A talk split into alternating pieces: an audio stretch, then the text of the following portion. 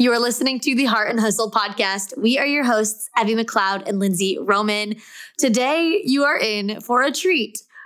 That's a pun. You'll understand it in a minute. Today, we got to have a conversation with the brilliant and wonderful Candace Nelson, the founder of a little company called Sprinkles, aka the first cupcake bakery and cupcake ATM. You might have heard of it you 100% have. And if you haven't, you've seen the photos, I'm sure. Candace is a serial entrepreneur, a New York Times bestselling author, Wall Street Journal contributor, and an expert in turning one's passion into a profitable business. Candace revolutionized the baking industry when she left her career in finance to start Sprinkles, the world's first cupcake bakery and cupcake ATM, like I mentioned.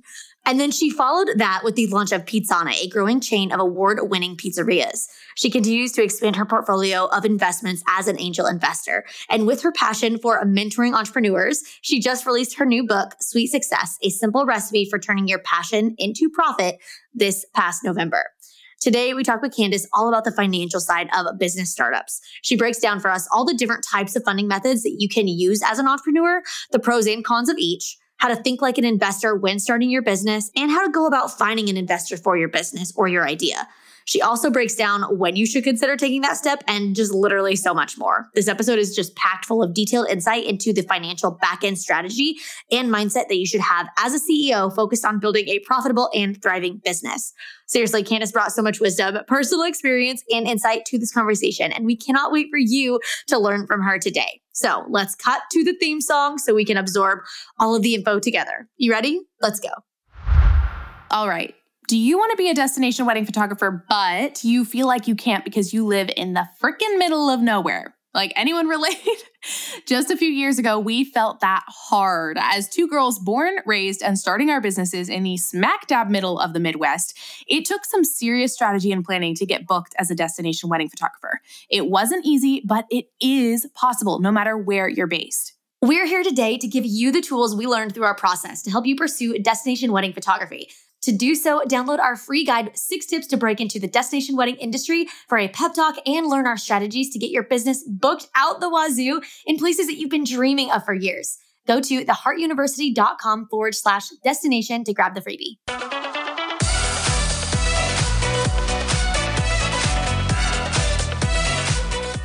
You're listening to the Heart and Hustle podcast with Evie Rupp and Lindsay Roman, two photographers turned entrepreneurs and founders of the Heart University. If you're a creative entrepreneur or a motivated dreamer wanting to make the most of your life, this podcast is for you. Each week, Evie and Lindsay bring you actionable tools to uplevel your business and life. So if you're ready to step up to the plate and pursue your God given potential, you're in the right place. You're ready to live your life and run your business to its fullest? Then buckle up, because here are your hosts, Evie and Lindsay.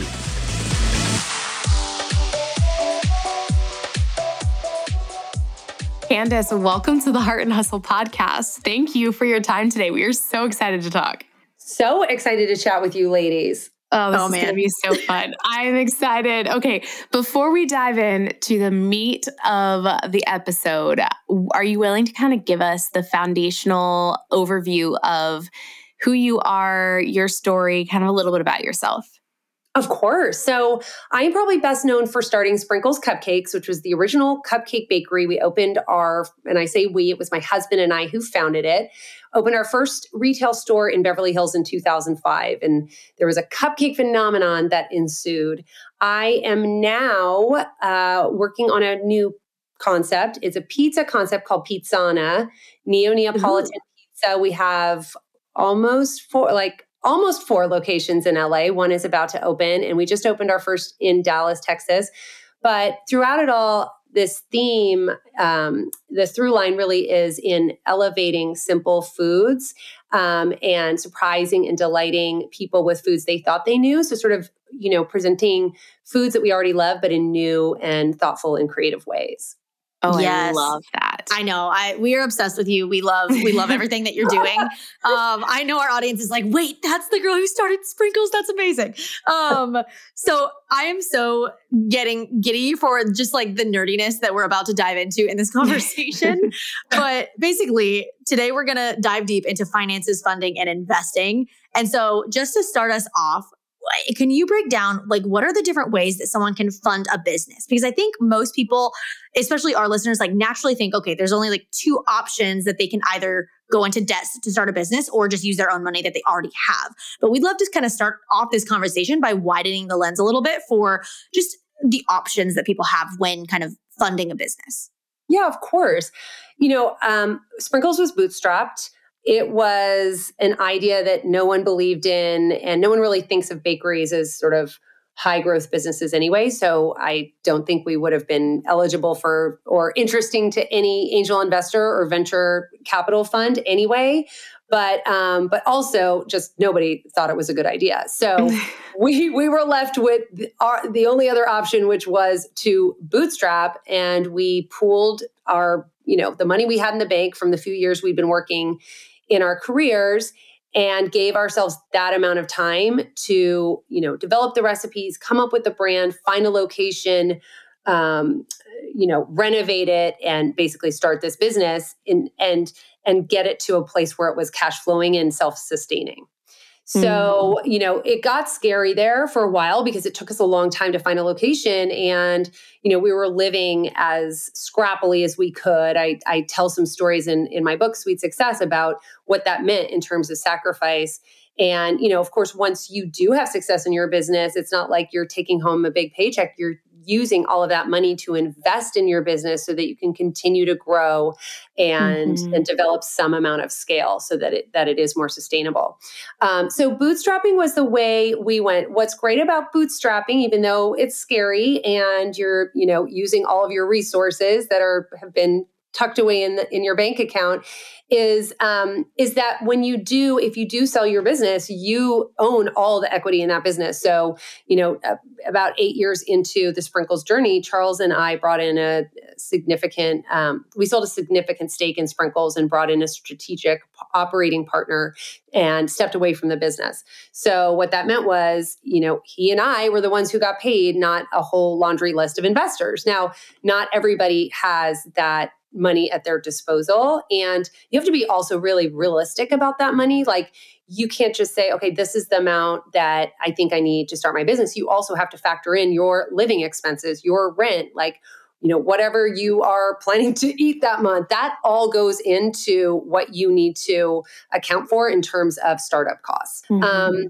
you know, the other thing that I think is is really a great way to go is if you have someone in your family who's willing to loan you the money um, and they say you know in with between family and friends sometimes they say make sure you're loaning that money without the expectation of getting it back. But certainly as someone who's borrowing it have the expectation of paying it back.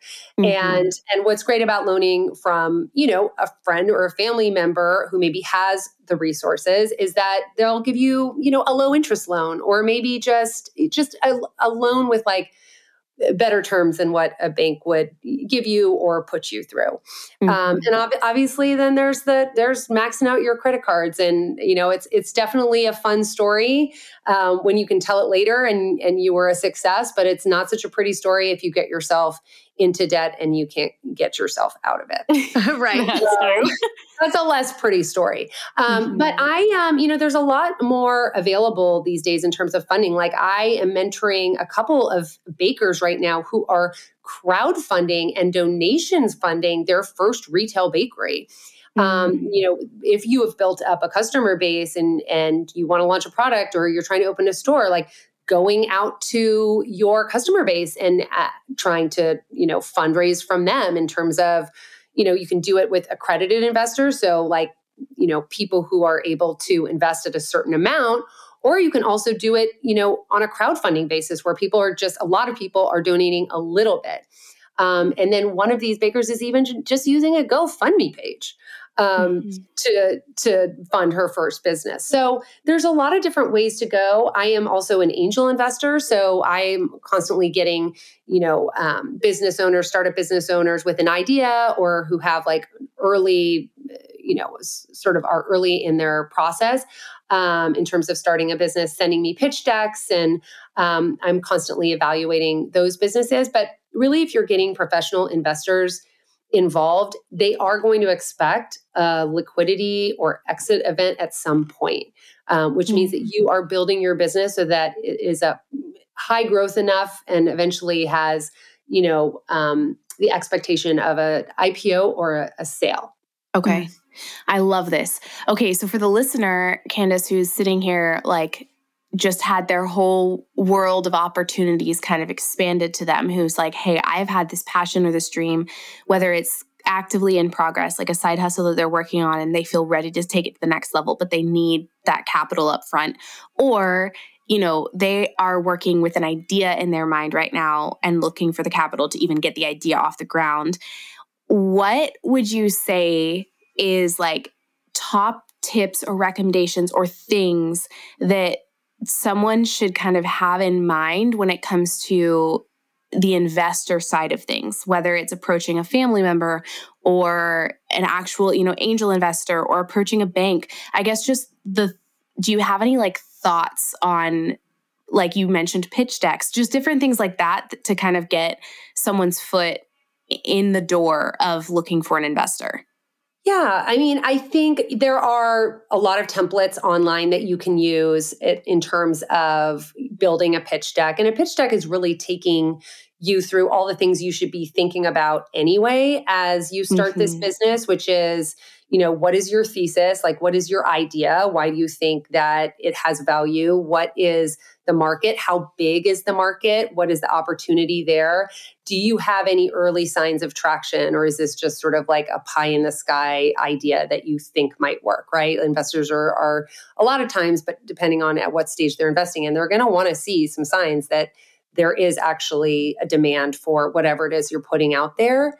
Um, and then just like, what is your right to win is an expression that a lot of sort of venture capitalists use, which is why are you the right person to be starting this business? Um, what mm-hmm. is your competitive advantage? What is your go to market? Which is if you're just launching this business for the first time, how are you planning to get it in people's hands? How are people going to know about it? Um, so there's a lot to think about. Um, but I'd say the most important thing is is there um, a demand for your product? And so kind of leaning into what um, how you're going to figure that out right? Like if you can do some sort of early testing whether you've been side hustling it like i was baking out of my west hollywood apartment before i opened a store and i started to take on some you know word of mouth. My phone started ringing faster. I was it was like i had this small but devoted and also quickly growing following and so that was just enough of sort of the traction i needed to understand to have the courage to go all in on my idea Mm, I love that. I would love to actually maybe back up a little bit in your story because you had mentioned that you bootstrapped Sprinkles. Uh, what was like that journey like? I guess like what made you start Sprinkles in the first place? Just for anybody that doesn't know or that kind of wants a, a deeper insight into like the behind the scenes of your specific story starting that company. Of course. So I actually came from the corporate world. I started in investment banking and then I went to work at a technology company during the dot com boom, which you guys, I think, are too young to really remember that. Um, and, then, and then there was the dot com bust and I was out of a job and then 9 11 happened and I was doing all this like self reflection like, what is this path that I've been on? Is this, you know, what I want to continue? And the answer to that question was really a resounding no. I wanted to really do something that brought me joy and it wasn't just a paycheck. And so I reclaimed my early love for baking and decided to go to pastry school instead of business school.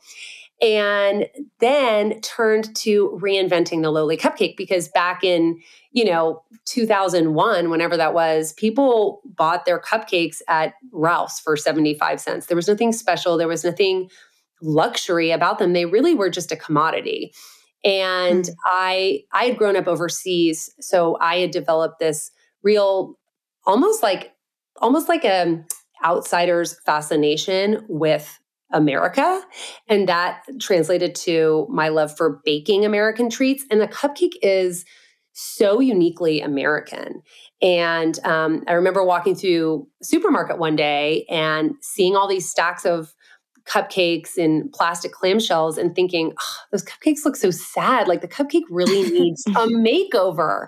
So I set about reinventing the cupcake, starting with the ingredients, then, you know, uh, all the way through to the um, technique. Uh, we used a just in time baking technique where we staffed bake shifts of bakers throughout the day, whereas the you know traditional bakeries would only staff one in the morning and bake off what they thought they needed for the day and also the style of the frosting um, the type of wrapper, the way that they were displayed in the store, the actual sprinkle or decoration on top, which we call the modern dot. That was like me taking the traditional sprinkle and reinventing it into something modern. So, really reinventing something that we all loved, but and we're nostalgic for, but was really wasn't that special, and um, representing it in a totally new way. Oh, I love this. Okay, so from from your thought process then, once, you know, because obviously Sprinkles is exploded over the years, what was your thought process with your newest company? Because you mentioned it's, what was the name of it? Something oh, Pizza? Pizzana. Pizzana. Okay. What was your thought process with Pizzana? I would love to hear like that, like almost the sequel to yes. your journey with like sprinkles. Well, you can imagine, you know, Sprinkles was really like my first child. I started Sprinkles before I had children, so I treated it like my first child. And just like a child, I feel like a small business, you know, it, it's so much hard work. It's so many hours. It's so exhausting, but so rewarding. And just when you think you have a handle on it, that it'll have like a growth spurt, and then you're like starting yes. over again. so true. so it was I was so identified with this business. I mean, I was on Cupcake Wars, I was on Sugar Rush. People called me Mrs. Sprinkles. It was like me through and through. So when I stepped away from the business, I really felt very unmoored for a while. I was like, wait, who am I if I'm not running sprinkles? And that took a minute. So when I actually met our head chef, Daniele Uditi, accidentally at a pizza party, took one bite of his pizza he um, had just come to the country from Naples, Italy, and it was love at first bite. And went over to him and started talking to him about his pizza. And we realized we had like the same fascination for taking simple things and elevating them. And we were very simpatico. And he shared with me that he'd always wanted to start a restaurant. And I couldn't help myself. I was like, I, I could see it. I could see how it would all come together, how the branding would happen, the story I would tell. And I was like, I want to do that with you. And so, in terms of sort of starting over in this way, it was exciting, but it was scary in a different way because with sprinkles, you know, everybody said it would never work. You know, all my friends who knew me from finance were like, what is she doing? She's having an early midlife crisis. She's like supposed to be going to business school. She's going to pastry school. And then we open this, you know, really upscale cupcake bakery, the height of the, you know, low carb diet. So everybody thought we were nuts there were no expectations of success. But here we were having scaled Sprinkles. Sprinkles is a national brand. And now we're opening a pizza restaurant in the heart of Brentwood. And there was so much expectation for our success, right? Mm-hmm. And the media mm-hmm. was writing, like, here's the couple behind Sprinkles and they're opening pizza. Like, what's the deal? Like, where everyone was watching. And I felt this intense pressure that was like, I didn't have on the on the first go round. I felt so free on the first go round because nobody expected anything from me. Yeah. And and here I was. I was like I felt almost like I was melting under the pressure of it all. So it was much harder actually almost the second time around. Mm-hmm. Wow. That makes so much sense. Well, yeah, because like all the all the expectations of your first success are like doubled like everyone's watching you doubly and being like, oh, well, this one's going to be even bigger or, you know, whatever. And you're like, ah, I'm still not sure it's going to work at all. Like, it's still an entrepreneurial venture. It's still yes. a risk. You're still like putting yourself out there in the most vulnerable way. And you don't know, like, yeah. you hope and you dream and you have this vision, right? But you still, at the end of the day, you're not 100% sure. If it was 100% sure, it wouldn't be a risk. It wouldn't be entrepreneurship, right? Everyone yeah. would be doing it. So so it's like, oh, you got to still show up and and and you know, in the best way possible, but it is it is hard when you have that expectation around you. Yeah. Totally. Totally. Okay. So I to bring us back to investing. So I like I feel like I took the conversation. I was like, wait, talk about sprinkles for a. Okay. um, when we're looking at kind of all of the different ways to fund a business, could you share to our listeners how to know which one is right for them? Or do, do you think it's like more of a gut feeling? Like, or is there like parameters of like, oh no, you should go with this route, you should go with this route? Like, what, I guess, what, how do you decide? Well, for me as an investor and where I'm coming from, I think a lot through the lens of like, you know a professional investor an angel investor a venture capital fund and and people read a lot about that there's a lot of noise about that these days um, but not every business is meant for that. Like as i said before unless you have a business that is meant to scale be a high growth business that will ultimately could be um, a business that someone a strategic partner would buy or a private equity firm would buy or um, merge with um, you have to have some sort of liquidity event for a, a, professional investor to be interested because they're investing their money with the hope of a return right? Um, so beyond that like you know, I think you have to think more creatively um, in terms of, you know, basically leaning on your network. The people who are going to invest in you are the ones who know you best and who believe in you or who already are a, um, a consumer of your product or service right because they they are they're already showing up for you yeah. um, so i think you know the best way to fund your business is the business that's is the way that is going to offer you what you need without um, with the minimum amount of downside right so mm-hmm. yeah you, you don't want to you know get yourself wrapped up in debt because obviously that is uh, they're going to be coming for you if you can't pay your you know if you can't right. pay that off I, I i come from the place of um you know crowdfunding is a great way to go um, as I said, donations based um, funding is is new and up and coming, and and if people believe in you and you tell your story just right, it can really go a long way. Um, and then you know, side hustling is obviously that wasn't even a thing when I started, but it's just incredible to see how people are able to do that. That one of the women who I mentor right now, she runs this. It was originally direct to consumer bakery called Blondery. And um, when she first came to me for mentoring, she you know, was telling me all this traction she'd had in her business and she'd built up this wait list and she was doing things so creatively, like she was doing a pop-up bakery so that she could only do it during the busy, busy times of the year. And in between, she was building this wait list. And I was so impressed. And she goes, Oh, and then I have my other full-time job. And I was like, What? what are you oh talking about? She was like holding down a full-time job while she was building this incredible business, showing traction, building wait lists uh, building a profitable business on the side. And so I think that is when you can do that and not have to take the risk of, you know, saying goodbye to, you know, a, a full time paycheck, that is a great way to go. Mm-hmm. Um, but not, you know, some businesses really take your full attention, obviously. And so that's when I would try to, you know, I, I'm just such a big fan of bootstrapping because you keep creative control and you're able to do things on your terms. Yeah, I mean, I think I think it's such a personal decision. I want you to imagine this for a second. Working with your team on a project and you're just trying to do everything over email. Things seem to work well enough at the beginning, but once you start adding more than a couple of people or sharing more than a couple of files, the entire project becomes absolute chaos. Legit, managing projects is honestly tough enough, but it's a struggle to juggle people, work, and expectations under pressure. But the problem is, like many project management platforms make it even harder by overcomplicating things, leading teams to abandon tools when the promise fades and frustration sets in. That's when teams turn to Basecamp. Da, da, da, okay, famously straightforward and effective. Teams stick with it and projects thrive on it. Basecamp makes it possible to collaborate on projects without having to waste time. Teams that use Basecamp send less emails and have fewer meetings. If you are struggling with projects and team communication, sign up for Basecamp. Their pricing is simple and they give you all of their features in a single plan. No upsells and no upgrades. Go to basecamp.com forward slash heart and try Basecamp for free. No credit card required and cancel any time. Thank you, Basecamp, for sponsoring this episode. If you are loving what you're hearing on today's episode, then we wanted to share something else you might love The Heart Shop. It's our digital resource online shop for creative entrepreneurs. The Heart Shop is your one stop shop for all of our online courses, luxury website templates, PDF guides, social media graphic templates, and illustrations. If you've been at your wits' end with your website design and you don't know where the heck to create a high quality pricing or welcome guide to give your clients an incredible branded first impression, ooh, we got you.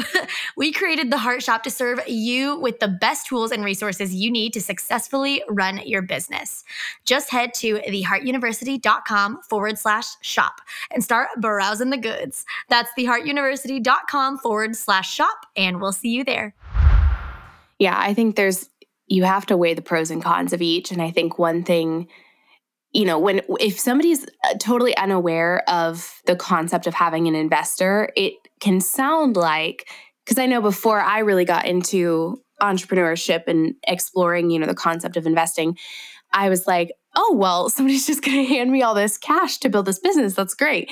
No there is there is so much obviously and i know you know this candace like there is so much more that goes into it including giving up control of your company giving up decision making rights giving up you know um, just opportunities that may open the door later but because you have you know an investor who has a decent amount of buy into your company, you have to go to them to get permission to do certain things.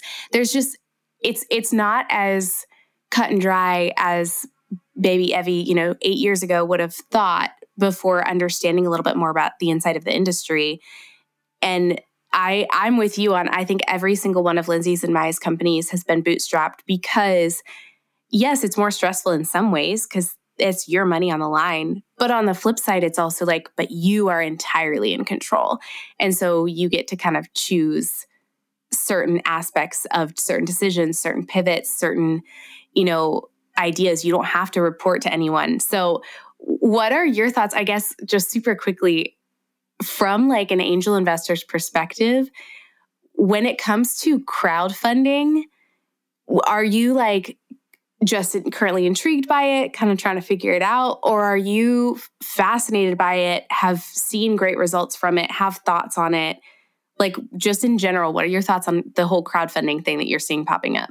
Well, I believe there, you know, with crowdfunding, I, I, as an angel investor, I, I love seeing founders who can't find, you know, get money in other ways using crowdfunding. I think it's a great way to go. Um, but if you don't reach your expectation, you don't reach your goal, you don't get any of the money with Kickstarter.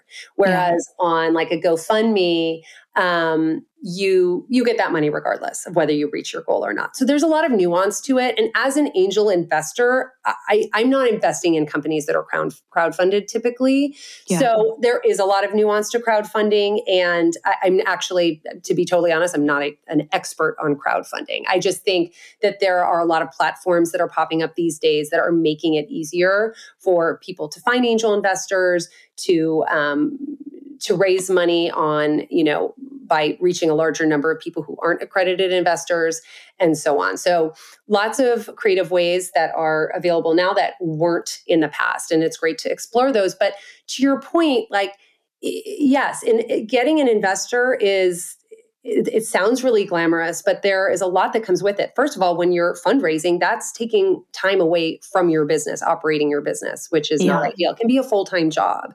And then, yes, you are beholden to an investor's you know, depending on percentage of ownership, like their thoughts, their ideas, and ultimately at some point, like their their ideas can drive where you go with the business and may not be in line with what you want to do. Yeah. Um, so I am, a, you know, I'm a big believer in bootstrapping and side hustling if at all possible. There were a lot of decisions that Charles and I made in the early days with Sprinkles that never would have passed the investor test. I mean, we really spent, we went all out on our first bakery. We bought European fixtures. We went with like custom white oak cabinetry for a cupcake shop. Like, but people walked in and they were like, they they felt this experience and they knew they were in a place that was unlike anything that they've they'd been in before. Like some people thought it was they were walking into a jewelry shop or an upscale boutique, and that was also important mm-hmm. to the mm-hmm. overall experience of what we were doing. But you know, not every investor is going to understand that. Yeah, totally. Okay, I want to almost like break this down a little bit more for the listener that's listening that has like never even heard of the term angel investor or or didn't consider that an idea for business growth or building a business or funding a business until this episode. Can you just give them a breakdown of like what that actually looks like? Like almost like defining the term and and being like, okay, what does it mean to get somebody to invest in your business and why are these three women talking about like downsides of that? Does that make sense? Yeah. So so angel investors are they're professional investors, but they actually, let me take that back. Angel investors are typically people who have found success in other parts of their life, whether they have scaled a business and sold it, or they've just, you know, um, have had professional success and are wanting to invest in private companies. Um, and so it's not just venture capital funds who can do that. If you are an accredited investor, you can also buy um, invest in a company, get equity for the money that you're putting in. They typically invest at a really early stage in the business. So, just to give you an example of one company that I'm an angel investor in is Kroma Wellness. It's a um, five day reset, like a cleanse and a line of functional um, superfoods and you know they came to me they were building sort of an investment army, so to speak, of angel investors. And um, that's how they raised the money to launch their first product. And they needed that money because they were, you know, building the brand, they were building a product that they hoped to scale um, and to grow quickly. And they do hope for a, a liquidity event at some point, I imagine. Mm-hmm. Um, but angel investors are, you know, like they can write a check anywhere from you know 25k to 100k or more whereas vcs are probably putting in more money and they need more of a percentage of the company. And there's going to be a lot more sort of um, uh, red tape that will come with uh, venture capital um, investment. And they also won't typically invest at that early of a stage. I was investing before she really had a viable product. She had just, you know, test was testing in her kitchen. She had, um, you know, used a focus group of some people to run the test, but she also was a proven founder. She had built and scaled a business called Beaming before that. So that's a place where I say, oh, you're coming out with a product in a market that I believe in, which I was really familiar with her competition, which was Prolon. And I'd done Prolon and I was like, you know, Prolon is effective, but it's not very delicious. And here is Lisa Odenweller coming out with something that is not only beautiful and um, delicious and has the same results, it's also nutritious and it had all these added benefits. So she was, I thought, bringing a product into the world that was really needed and I knew there was an established demand for. That makes so much sense. For the for the listener who is right now sitting here being like, "Hey, I love the bootstrap method. I cannot possibly do this for whatever reason, whether their ideas just require so much upfront capital investment or, you know, whatever it is. Do you have any thoughts of of here is how you can get in touch with angel investors? Here's how you can find out who is one. Here's how you can you know what to look for. Yeah. Um yeah Absolutely. i guess just thoughts. So there's a great website called AngelList and you can search for angel investors and kind of angel investors typically will have some sort of thesis um, or industry that they invest in you know more than others so you you it's obviously you want to approach angel investors but it's better to approach angel investors um, with an idea that you know they might already be interested in or already investing in. Mm-hmm. Um, and so AngelList is one you can also just search on LinkedIn. Like if you search angel investor and then you search up the um, use a keyword for the industry that you're working in, um, you know, angel investor, CPG, or whatever, um, you will you'll be able to search on that in LinkedIn. That's become a really great place to. I get a lot of um, incoming requests for to you know to look at people's decks and and that sort of thing, incoming deal flow on LinkedIn, which is I think new and exciting. But obviously, it's always comes down to take stock of what you have, which is do you know anyone in your network who is an angel investor or who knows an angel investor mm-hmm. and sit down you know run them through your pitch deck if you know them and get their thoughts um, or send them send them your pitch deck and have them you know poke holes in it Mm-hmm. And that's a great way to kind of make sure that you're, when you do have that opportunity to be in front of the angel investor that you've been like hoping for that meeting from, that you are, you know, showing your best self. Mm, I love that. That's so good. Well, and kind of almost thinking about obviously like what's going to make an angel investor say yes to somebody uh, is like, is the business profitable? Or like is the idea that they have if they haven't started it yet fundable? And so for anybody that wants to start a business and the, thinking about the things that they, they, they, like they need to think about like a is there a demand for this product? Will people buy what i'm offering? How do you i guess what how do you know if an idea or somebody's idea out there is fundable or not mm, well, you have to convince somebody that it is. all, it, True. all it takes is one. and you know what? There are people who are investing for a whole host of reasons. Mm-hmm. Sometimes mm-hmm. people are investing for social, like social mission reasons, right? Yeah. There are investors who want to fund underrepresented um, uh, founders and people who are very concerned about the environment. So they're, you know, wanting to find businesses that are operating sustainably. And so there are a lot of different ways to go about it. And angel investors are a little less concerned in general with how much of a return they're going to get on their money than a venture capital fund because they're investing their own money versus other investors' money. So, mm-hmm. um, but I, you know, I for people who I think it's important to just understand like if you have an idea that you think is even scalable in some way first and foremost like is that your goal? Is is that is this a business that you want to operate forever? Um okay that's one thing. If this is a business that you want to scale and potentially have a liquidity event someday then yes that that's potentially something that you want to then start scouring you know AngelList and linkedin and your contacts for angel investors. That makes sense. Okay wait Candace, are you willing to share from your perspective as an angel investor what has some of your investment businesses like what have they done that has stood out to you that's actually made you say yes to investing in them? Well, I think eh, it's a lot of different things. I think it starts with a really passionate founder. I think it starts with understanding the marketplace. Like I will sometimes see pitch decks come in and there are major competitors that I know of that are not represented on the, you know, landscape, the competition landscape. And that gives me pause because I think, oh, does this person really understand the market? Do they know what they're going up against? Um, and then, you know, are they bringing something to the table that is either new and differentiated enough or like a 10 times update on what already exists? Mm. It, it can't just be a little bit better than what exists, it has to be a lot better.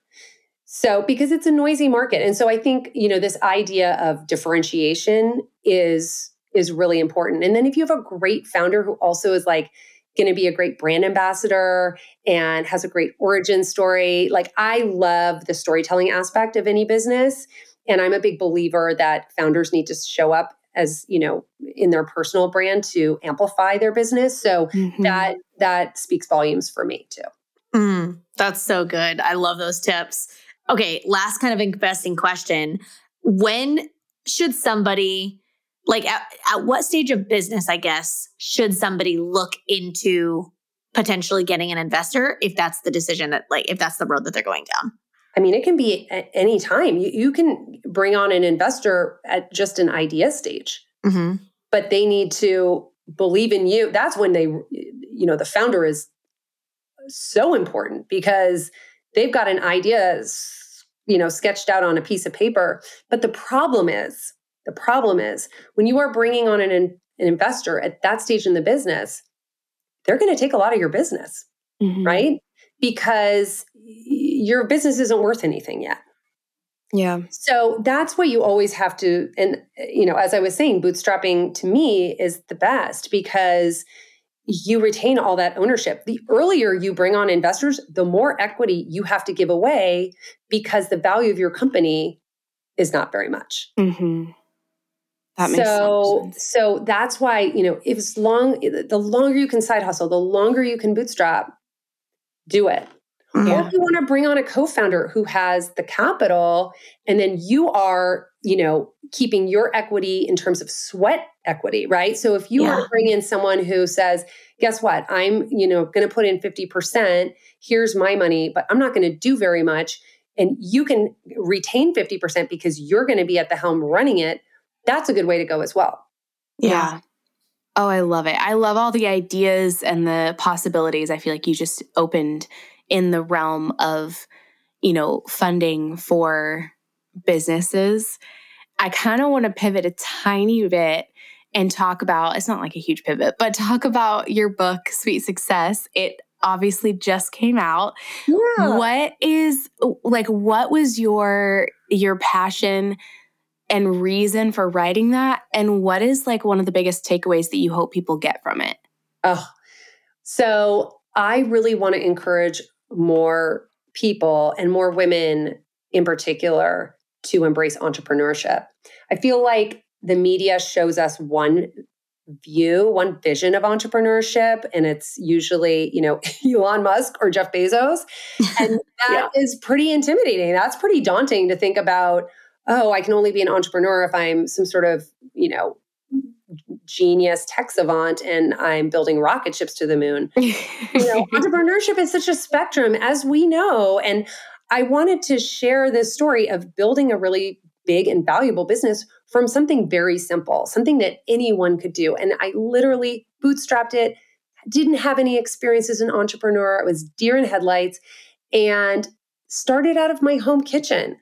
I mean, it really it, it, really should be more accessible to people. And i didn't feel like there was a guidebook. There's a lot of memoirs out there. There's some like you know personal development books that are very inspirational but i wanted to pair the mindset piece which is the dream it part of the book with also the more operational parts of the book which is crafting a brand building a brand building a team and a company culture that that you know will help attract more people to your team and then protecting it whether it's in terms of intellectual property or finding more funding or scaling. And then what happens if you do have a liquidity event like what what then?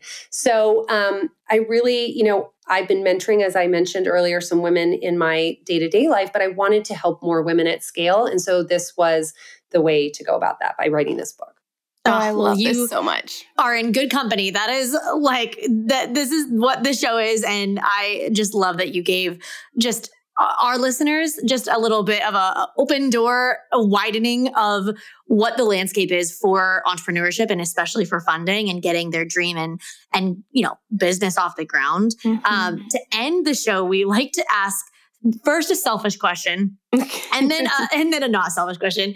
Um, but honestly, our our listeners get a lot out of our selfish question too. Evie and I love to read, and especially talking with incredible entrepreneurs like yourself, and now an author. Uh, we just love to know what has been a favorite recent read of yours that you want to share with our listeners. Hmm, that's a really good question. I think what I would say that's been kind of the most helpful recently um, is this book called Essentialism by Greg Mhm. McKeown, I think is how you pronounce his name. Because I'm a very, and I'm sure your listeners can relate to this. When you're a creative entrepreneur, when you're like that creative founder person, um, you can have an idea a second.